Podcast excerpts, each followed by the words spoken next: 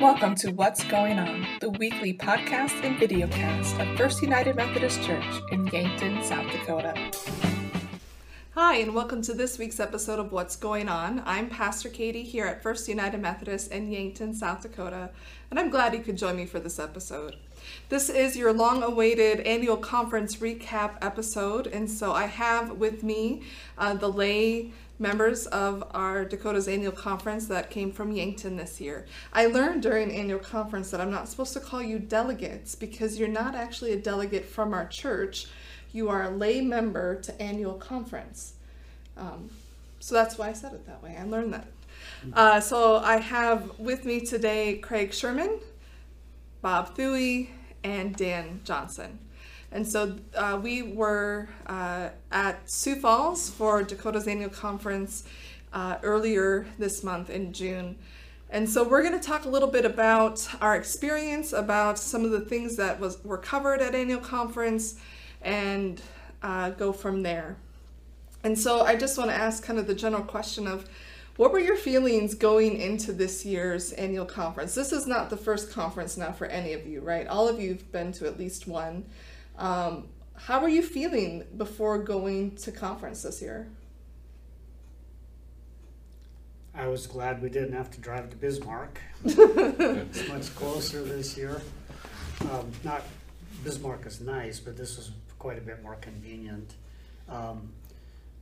Even last year, one of the things we were dealing with was the disaffiliation process, and so I was feeling a little apprehensive about how that was all going to unfold this conference, but I guess I was pleasantly surprised that most of the work of that had already been done, and this was more of a formal process just to acknowledge the churches that did want to disaffiliate, and it was certainly had a very kind of legal feel to it, very formalized. I don't know how many total churches we disaffiliated at this conference, but we did. It was sort of a process, and we did it exactly the same way for every one of them, and it was kind of interesting to see how that was playing out. I guess I felt that it was sad, and yet it was sort of healing at the same time. It was sort of like we were making the step that we're all sad this is happening, but it also seemed like the end of one thing and the beginning of something new, going forward with about the 85% of our churches in our conference that are of a like mind to move forward. So it was really neat to see it all play out, and it's sort of like we're finally resolving this sort of very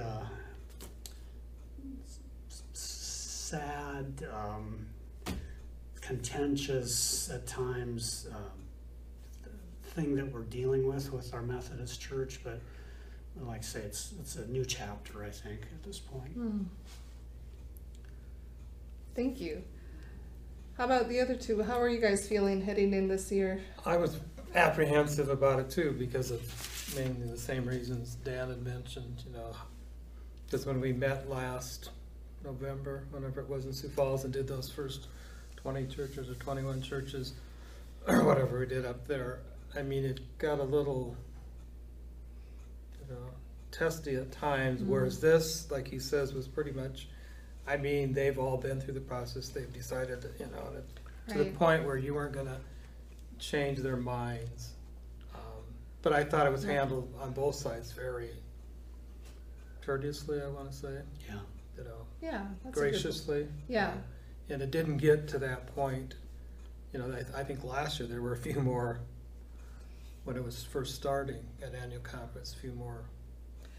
Right. Harsher word, words this year just seemed like everybody was more gracious about it. This is like the third year or the third time of meeting where we've had to deal with disaffiliations, and I think every time there's also a sense of we're more familiar now with the process, where the first time when we were going through with Dickinson, It was all new and all feeling very rushed, and people didn't understand what the process was or if it was met properly or not.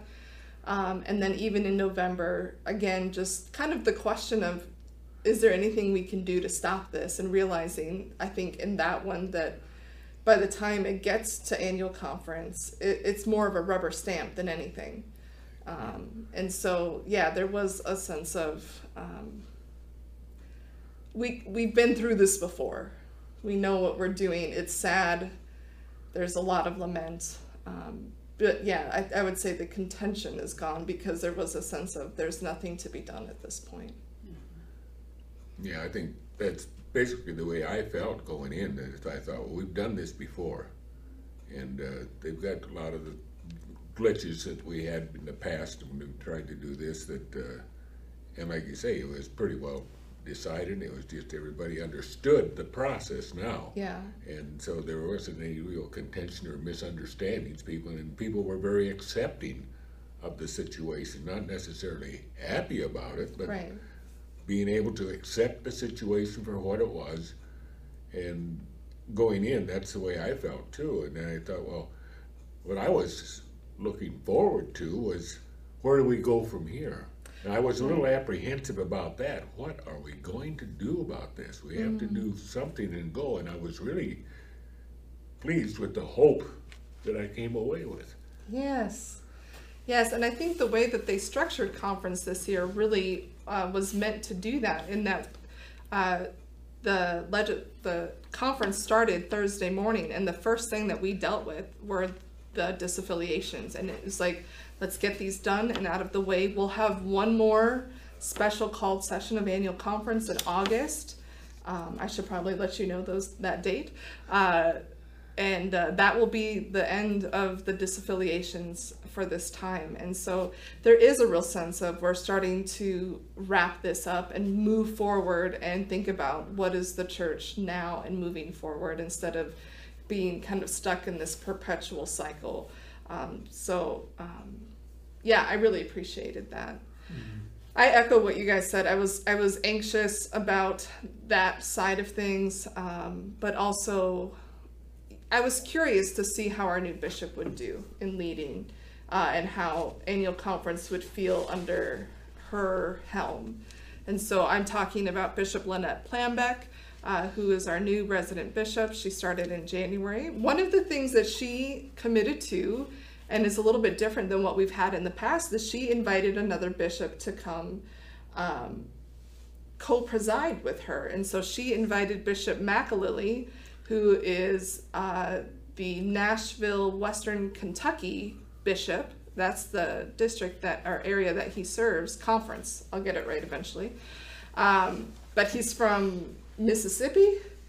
He was very Southern in his accent, but I found him to be a really welcome addition to the conference. And what she told the clergy, and I think maybe the whole conference, is her intention is every time we have an annual conference, she's going to invite a different bishop in from around our connection, and hopefully at some point from around the world.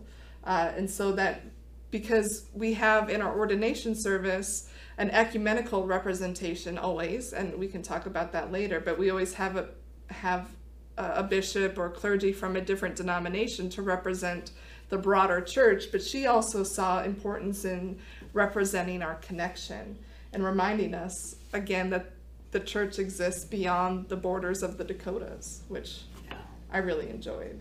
Yeah. So let's maybe dive in and talk about the legislation that came before us at annual conference this year. So part of what annual conference does is has certain business that we have to vote on. And so let's talk a little bit about that. And if you have any commentary on any of them, I'll just kind of go through them, and then we'll talk about some of the other things, because it's not all business. There is some teaching, some fellowship, and some holy moments as well. We did get to use the devices again this year. That is such a game changer. Mm-hmm. I love it. I couldn't imagine, especially because all those disaffiliations took their own vote. I think we'd still be there waiting for accounts if we had to go back to the old balloting system. All right, so the first thing that we're going to talk about is the 2024 budget. So just like our local church has to have a budget that the church approves of, our conference also has a budget that needs to be approved at annual conference. There was something different about the budget this year than in years past, and Craig, I think you've been going to, maybe Bob too, you guys have been at annual conferences longer than I have, but this year we had both a budget and a spending plan. Have you remembered that ever before? Either of you? Not really. And the reason for this is because any official budget has to include paying 100% apportionments to the general church. So the local church has apportionments that we pay on to our annual conference, and then our annual conference also has apportionments that they pay on to the general church. And again, it's going from our smallest localized expression of the church, and then all of us kind of pay up higher, and all of that goes to all of our shared ministries and United Methodist structure. And so the official budget that includes 100% apportionments to the general church and direct billing was $5,841,743.87. It's very important. So they said that this is the budget because we have to, by law, have this in there. But in discussions, what they are really proposing to do, which is the spending plan, would be to not pay the full amount of the apportionments to the general church. And so the 2024 spending plan would be $3.06 million. Which is a decrease from last year of about 75% and about 15% decrease from 2022. So they really are looking at how, especially with the churches that have disaffiliated and not receiving their apportionments, how that affects their budget and what they can do. And then another thing that they changed is they had been on a track of reducing the local church apportionments by a percentage point each year.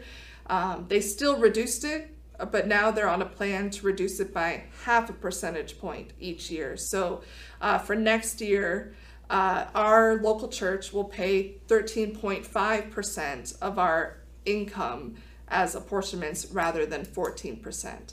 The goal is to one day hit 10% of our income going toward apportionments, but we're just not there yet. Are there things that you would like to comment about the budget or budget discussion?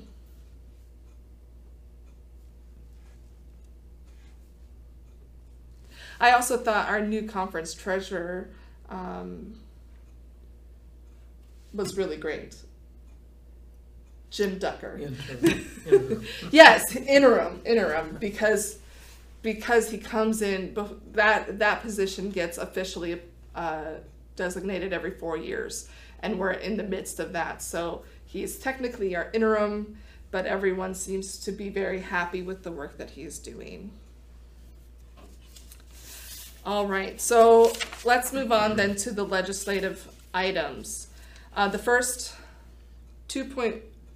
pages 19 to 179, legislative items 2.1 to 2.4 were to ratify the disaffiliation agreements. And it says we had 11 annual conference this year. All of those were ratified. There were only 4 in the Southeast District, which is not that many. Weren't there a total of 24 churches now? In the total conference, there were 24. There might have been 11 in our... Oh, district. 11, 24. Yeah, you're right. 11 was in the Northeast District. I read that wrong. Yeah.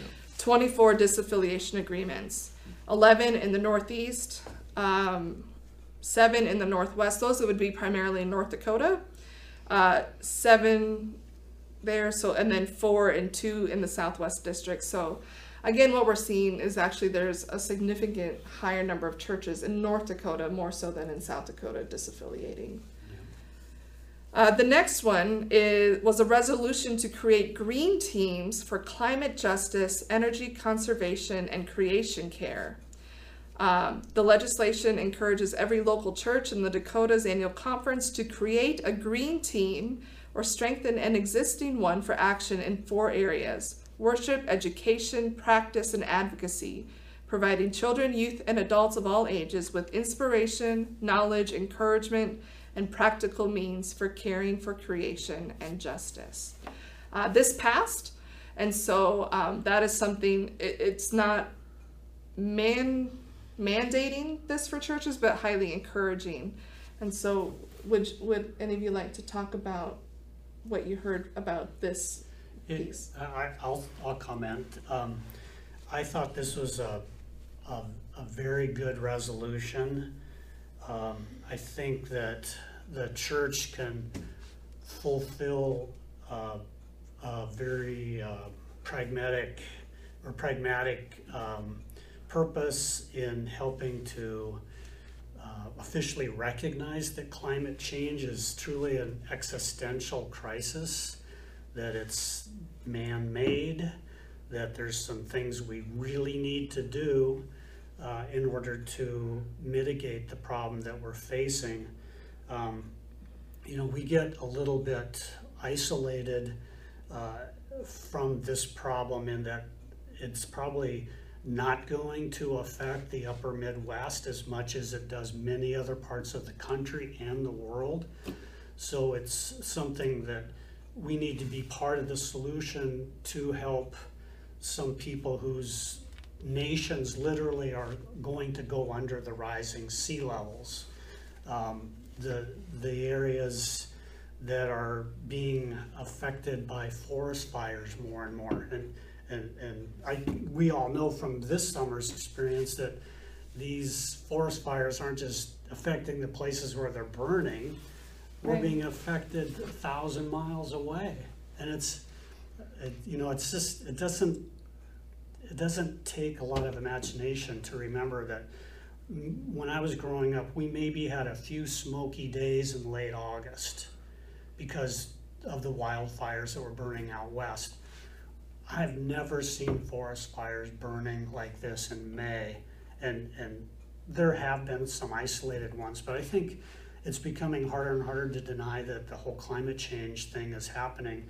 And we as a church, I think, have a responsibility to help inform our congregation about it, and then what we can, on a local level, do to start helping thwart this big threat. And so next time we have our leadership meeting, I have a few ideas, and there's resources available that the conference has provided to us to help implement some of this. And what it practically looks like is maybe just some education things up on the slides at the beginning of service, just little factoids and things.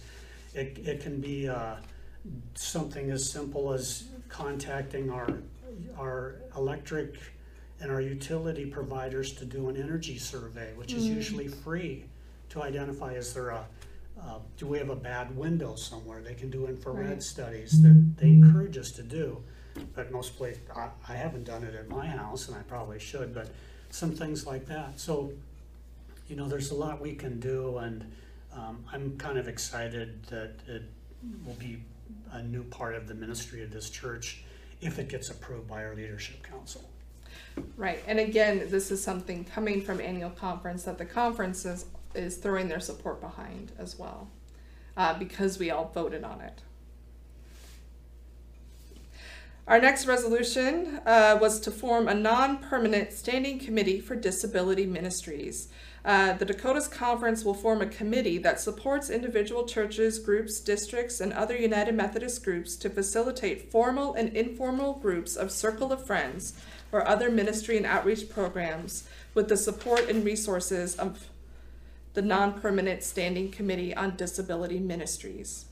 So this passed, and do one of you want to kind of speak to what that is doing?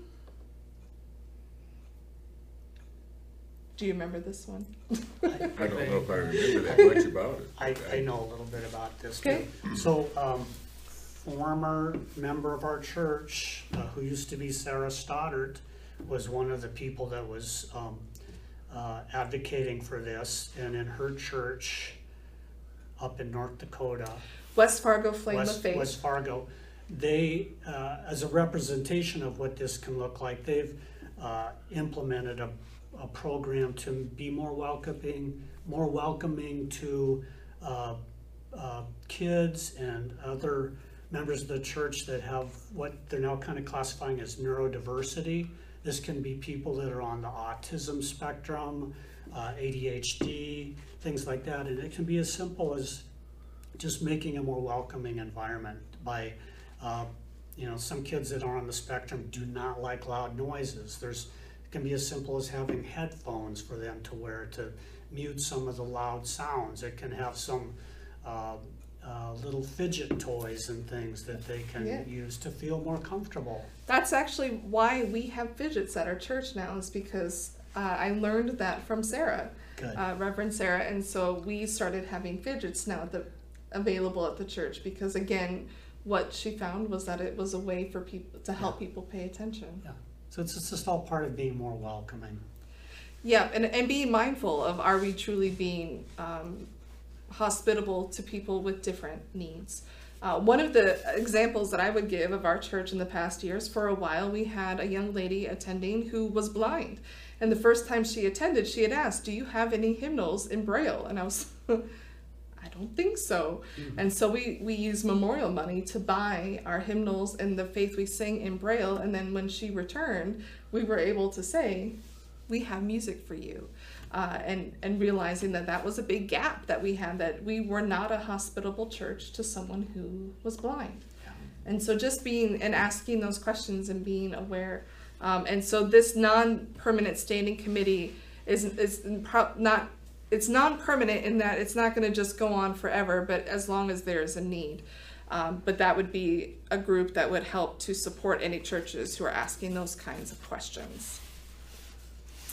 The legislative item 1.5 was a suspension of rules, basically the nominations committee, because just like in the local church, where we have a lot of positions that need to get filled, same on the conference level. And basically with all of the disaffiliations and things kind of shifting, they asked if they could just extend or at least pause the tenure and limitations statutes that they have in place until 2025. So basically that people won't roll off because they've served their term, or they can stay serving until that time, just to create some stability. You might remember when I came in 2020, that fall, we actually froze all of our positions because it was COVID, and I didn't know anybody. I was like, I don't know how to recruit people. So basically the same thing is happening, and that passed. Legislative item 1.6 was a request to have, so we have a special session of annual conference scheduled in August. This one was a request to schedule an additional one in November to ratify disagreements, basically, or disaffiliations. However, we did not vote on that one. It was ruled out of order. Because the request did not meet requirements of paragraph 603.5. Basically, they were supposed to meet with the bishop first to discuss, because the bishop is the one who calls special sessions of the annual conference. And it says that after consultation with the bishop, and they did not do that. So they did not follow the correct protocol. They never spoke with the bishop. They kind of just seemed to try to circumvent her a little bit. And so that one was ruled out of order. Which leaves us with the final one, which is probably the most interesting, maybe? At least most discussed on the conference floor, for sure. And that was the 1.7, the resolution of reaffirming commitment to retirees and widows. The resolution seeks to add language to clarify the retiree health policy to include once retired clergy need not maintain membership in the Dakota's UMC to retain this benefit. Even that is a little bit misleading, and I think this is where a lot of people got confused, and so I'm going to do my best to try to explain, but please jump in if I'm not making sense. This is not talking about clergy person's pension.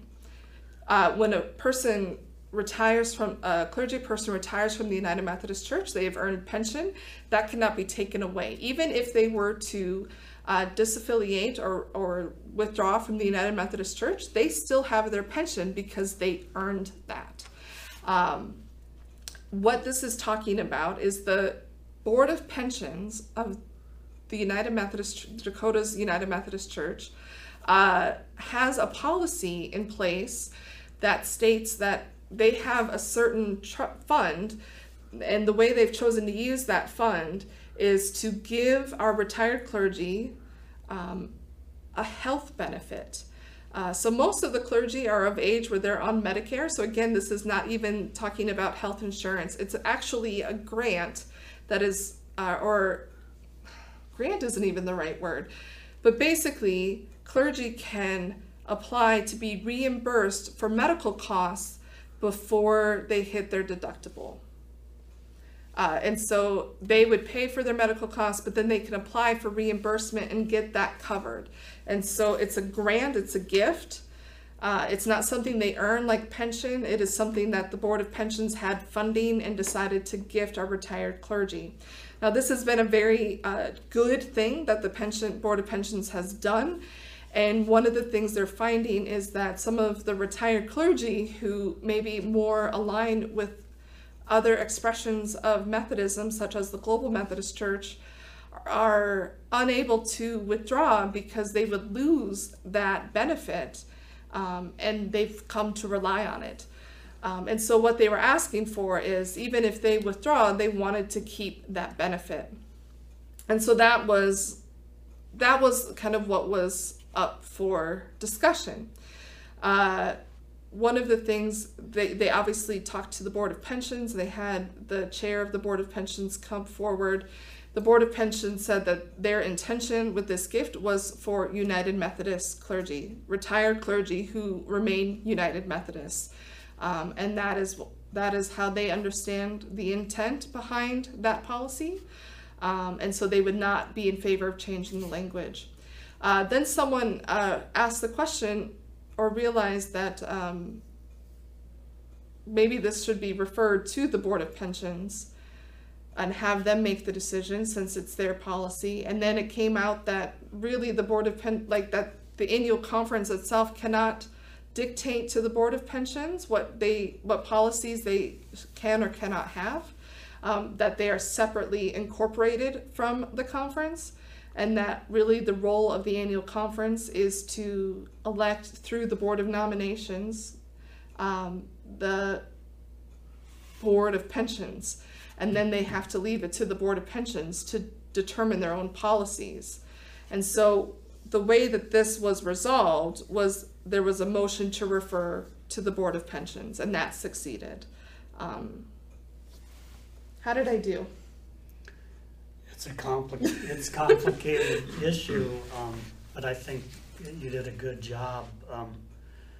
I was unaware that this benefit existed.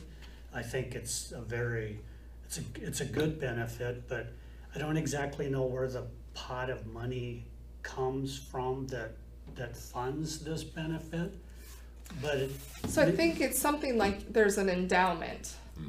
And they're pulling from that. And so, and the reality is that in the future, the Board of Pensions could determine that they're going to use that money in a different way. It's not a guaranteed thing, but that's how they're choosing to use it right now.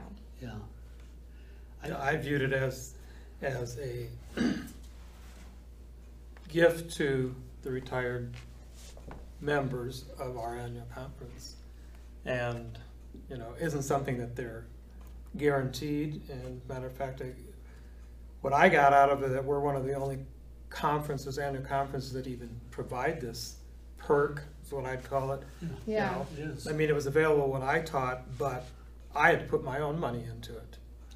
You know, and then it was a tax thing. Now, I mean, they aren't putting any of their own money into it. Right. So it was totally a gift from the Board of Pensions to the retirees, you know, that were still with us. Right. So. Yeah. And it was pretty clear that their policy is that you need to be an active member of our annual conference. And if you withdraw, then you 60s to be eligible for the. Yeah, so that whole discussion about whether they should receive this perk or this benefit or not became mute when it was decided and found out legally that the annual conference itself cannot dictate that policy. Right. It's up to the board itself. Right, and they had the conference chancellors, which is the lawyers, actually speak to that because that was a question. But yeah, then it became that it's not really up to us. It became irrelevant to the annual conference because, according to him, we legally had no power to determine what that policy should be as an annual conference. Right, we can kind of. And the Board of Pensions was made aware that this was a discussion, you know, obviously. And so I think in that way, you know, those who wanted to see that policy change, the most what they could hope for was that the Board of Pensions would review it. And that's probably happened. I mean, that was the, that was kind of what was left with that. That's what they were going to do. But again, it's up to the Board of Pensions. What they do with that. So that was all of the legislation. I feel like overall, things passed pretty easy, pretty quickly. That last one was the only one, but it's just a very a lot of areas where it can be misunderstood. So that made sense that people were confused. But like I said, annual conference isn't just about our legislation. We also had a teacher for annual conference, and this year they invited Reverend Michael Beck, who came to us from the Florida Annual Conference of the United Methodist Church, and he is kind of the spearhead of a new movement. And if you were in church this last week, you heard me talk about it, called Fresh Expressions. And so I just want to. I mean, if you listen to the sermon, you kind of know what I took from it, but I would be curious if you guys, and I think he also spoke at the laity session, so I didn't hear that.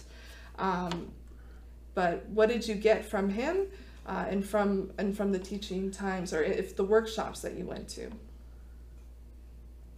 I guess the main thing I got out of what he was saying is that, you know, the church is different today, you know, or people's perception of it, and that, you know, there's this great number of people that are unchurched, and sometimes it's because they were disenfranchised by the church, or, you know, and it's, we live in a different world now, the way we connect with people. And so what he's saying, the Fresh Expressions movement, is basically to do what John Wesley did, go out to the people and administer to them, rather than put the sign up and say welcome and expecting them to come on their own, because there's that younger generation that he says, you know, they aren't going to do that. Right. Like, you know, they feel either hurt by the church or whatever reasons why they aren't coming, but that younger generation, they just aren't on their own probably going to come back. So, you know, and then he talked about different ways that we as a church could go out and reach people in our community that are unchurched. Yeah, because they exist. Yeah, we used to have the assumption that everyone belonged to a church, whether or not they attended was different. But today, there's a lot of people that don't have any affiliation to churches. And I like the idea. Basically, what he presented was other many examples of people who have a group of people that have common interests. They may not. But they may not be affiliated, like you said, with a church or anything, and they decide that, well, we can talk about Jesus in our group too. Yeah. You know, and I think, you know, maybe you got a group of buddies that go out and go golfing every Tuesday morning or something. You know, well, why don't you go to the 19th hole and talk about Jesus for a while? You know. You're going to go there anyway. So. Right. Right. I mean, that's basically what he's talking about. Right. That type of thing. Yeah, it's not adding something else into your schedule, but looking at your schedule and going, where am I already, where am I? Yeah. You know. We all have, you know, most people have groups that they hang out with or do things together. Maybe they have a card playing club or something or whatever. Well, they could still take some of that time and do a little spiritual growth at the same time. I like that idea. He had quite a few examples that he demonstrated that what he's done in his outreach, and but like Katie said in her sermon on Sunday, we're already doing some of those same things here, so I think we're perhaps a little farther ahead or further ahead with this concept of not asking people to come to the church, but the church kind of going out to the people, and then down the road they probably will come back to the church. It just, he was a very charismatic guy, had a really compelling life story, and I attended every session with him that I possibly could because he just had such a good message. Mm. It was really one of the highlights of the conference, I thought. Awesome. So yeah, I do think that we are on that path, and especially, and even to get away from the it's like they're not part of our church until they're attending worship, but to really understand that, hey, if they're going to Bibles and Brews, that's part of the church. If they're attending men's night out or men's breakfast, that's part of the church. If they're, you know, doing loads of love ministry, mission with us, that's being the church. And really starting to get away from just worship is the only thing that counts or matters, and really moving toward how do we take what we're doing here and move it out, and really start to see that all of that as valid ministry, and that there are people that are active in our church that maybe aren't sitting in our pews, but are doing things and who are being discipled and who are sharing the gospel. And so, and the thing that really spoke to me is that it's supposed to be lay led. And so as the pastor, usually when I hear these things, I'm always like, okay, I'm just gonna add 10 more things to my to-do list, where this one was like, no, I'm the pastor, like this is a lay led thing. This is empowering the people of the church to go out and do this. And really my job is to help empower you, encourage you, to fill you so that you can go and fill others. And so to me, that was a much more sustainable model for ministry as well. And it's like you said, you know, in the early years of the settlement of this part of the country, why people wanted to have started church, but they couldn't have a pastor for these churches because it just wasn't feasible. So the lay people would have to run the church. The pastor would come and do the sacraments, like you said on Sunday, and maybe give them some help, maybe, or whatever in some way. But it's up to the lay people to make the church work, not the staff, not the pastor. Yeah. It's up to the lay people to make the church work. If you're dissatisfied with church attendance, then you need to do something about it as a lay person. Don't say, well, the pastor's going to have to do something here. It's up to them, you know, and then we come to rely on a pastor so much sometimes. I think, you know, what would we do if we didn't have a pastor? Well, you look at some of these smaller congregations that we have in the state of South Dakota, and they're doing a lot of things, but they don't have a full-time pastor. Right. That church is run by the lay people. They're the ones that are doing the work and the mission of that church. And that's the way it should be. It's the way it should be. It's the way it needs to be if a church is going to grow and survive. Yeah.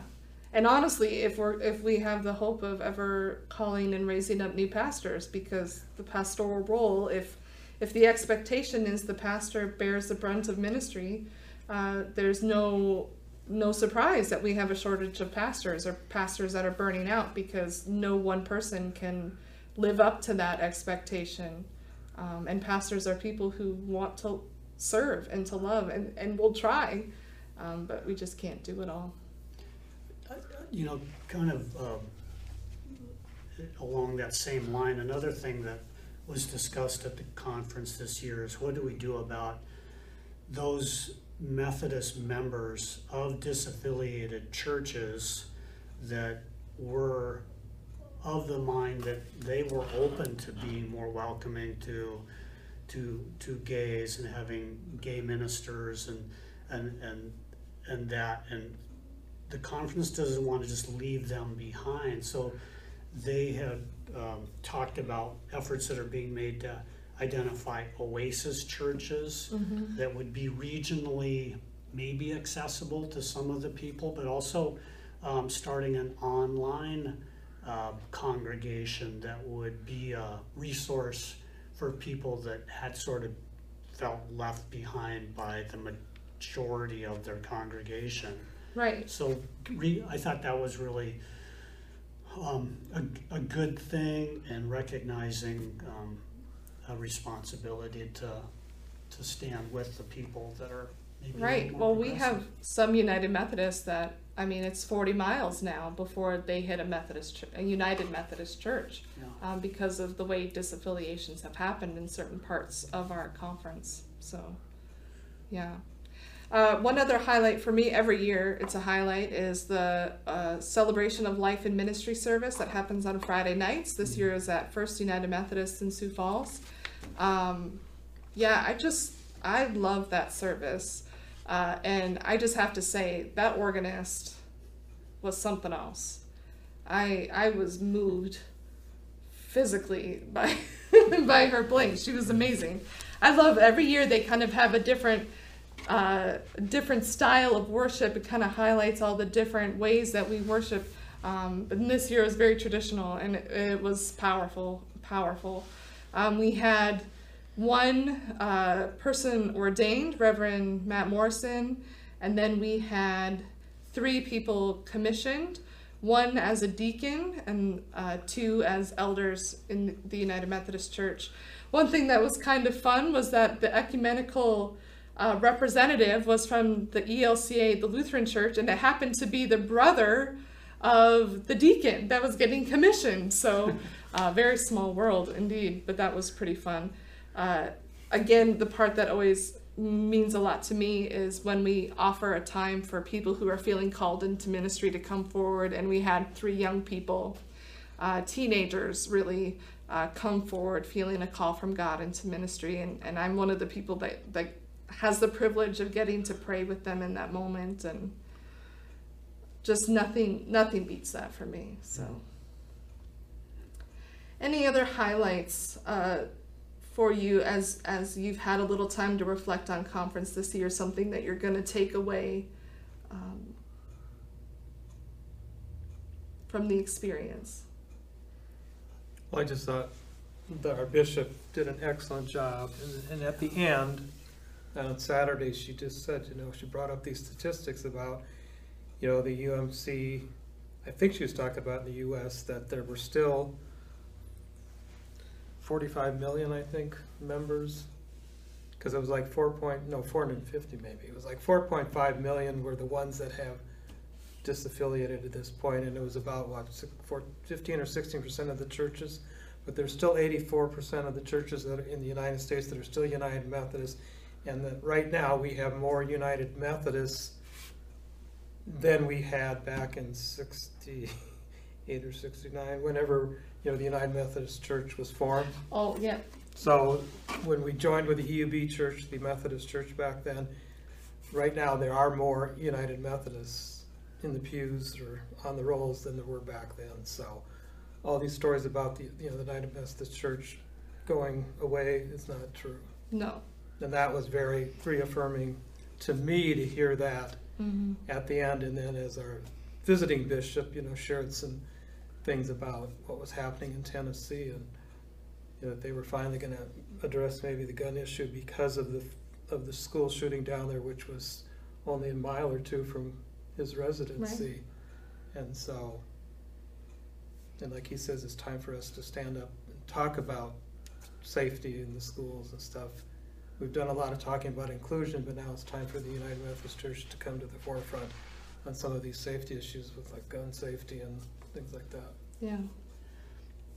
Yeah, I'm just kind of reiterating what Craig just said. I think it's going to be healthy for our Methodist ministry to move beyond this disaffiliation process, because there are some really important social issues such as the school shootings, and the bishop from Kentucky even had family members that had, he directly had really been impacted by some horrendous gun-related violence, and he was just making a plea that we start putting our energies into some of these other social issues that demand our attention and our prayers and our efforts. And our witness. And our witness, and start move beyond these divisive things that have kind of sucked the oxygen out of our room for a long time now. Yeah. Encouraging us to find our prophetic voice once again and be the church. Right. I like that. All right. Well, like I said, we will be having another special session of annual conference in August. That one will be an online version, so we won't be traveling anywhere for that. And that one will just solely be for the final round of disaffiliating churches in the Dakotas. Otherwise, if you are interested in attending annual conference, if you are a member of our church, you are eligible. You can fill out an application. The leadership team application also serves as the application to be considered as one of the members, lay members of annual conference. That gets approved at our local charge conference sometime this fall. But you know, I really love hanging out with these guys, and so if I get to hang out with you again next year, that would be awesome to me. But it'd also be awesome if there's people who are interested after listening to them going, I'd really like to see what that's about. We'd love to have you throw your name in the ring for that. So I think we've probably taken up enough of your time. Thanks for sticking with us. I hope that you got some of your questions answered. Again, the legislative roundup is also in June's or July's Remind, and so keep a lookout for that. And as always, my door is open if you have questions. So until next time, God bless. Thank you for listening to this episode of What's Going On. We'd love to have you join us for worship here at the church on Sundays at 10 a.m. You can also find us online via our website at firstumcyankton.org or search for us on YouTube.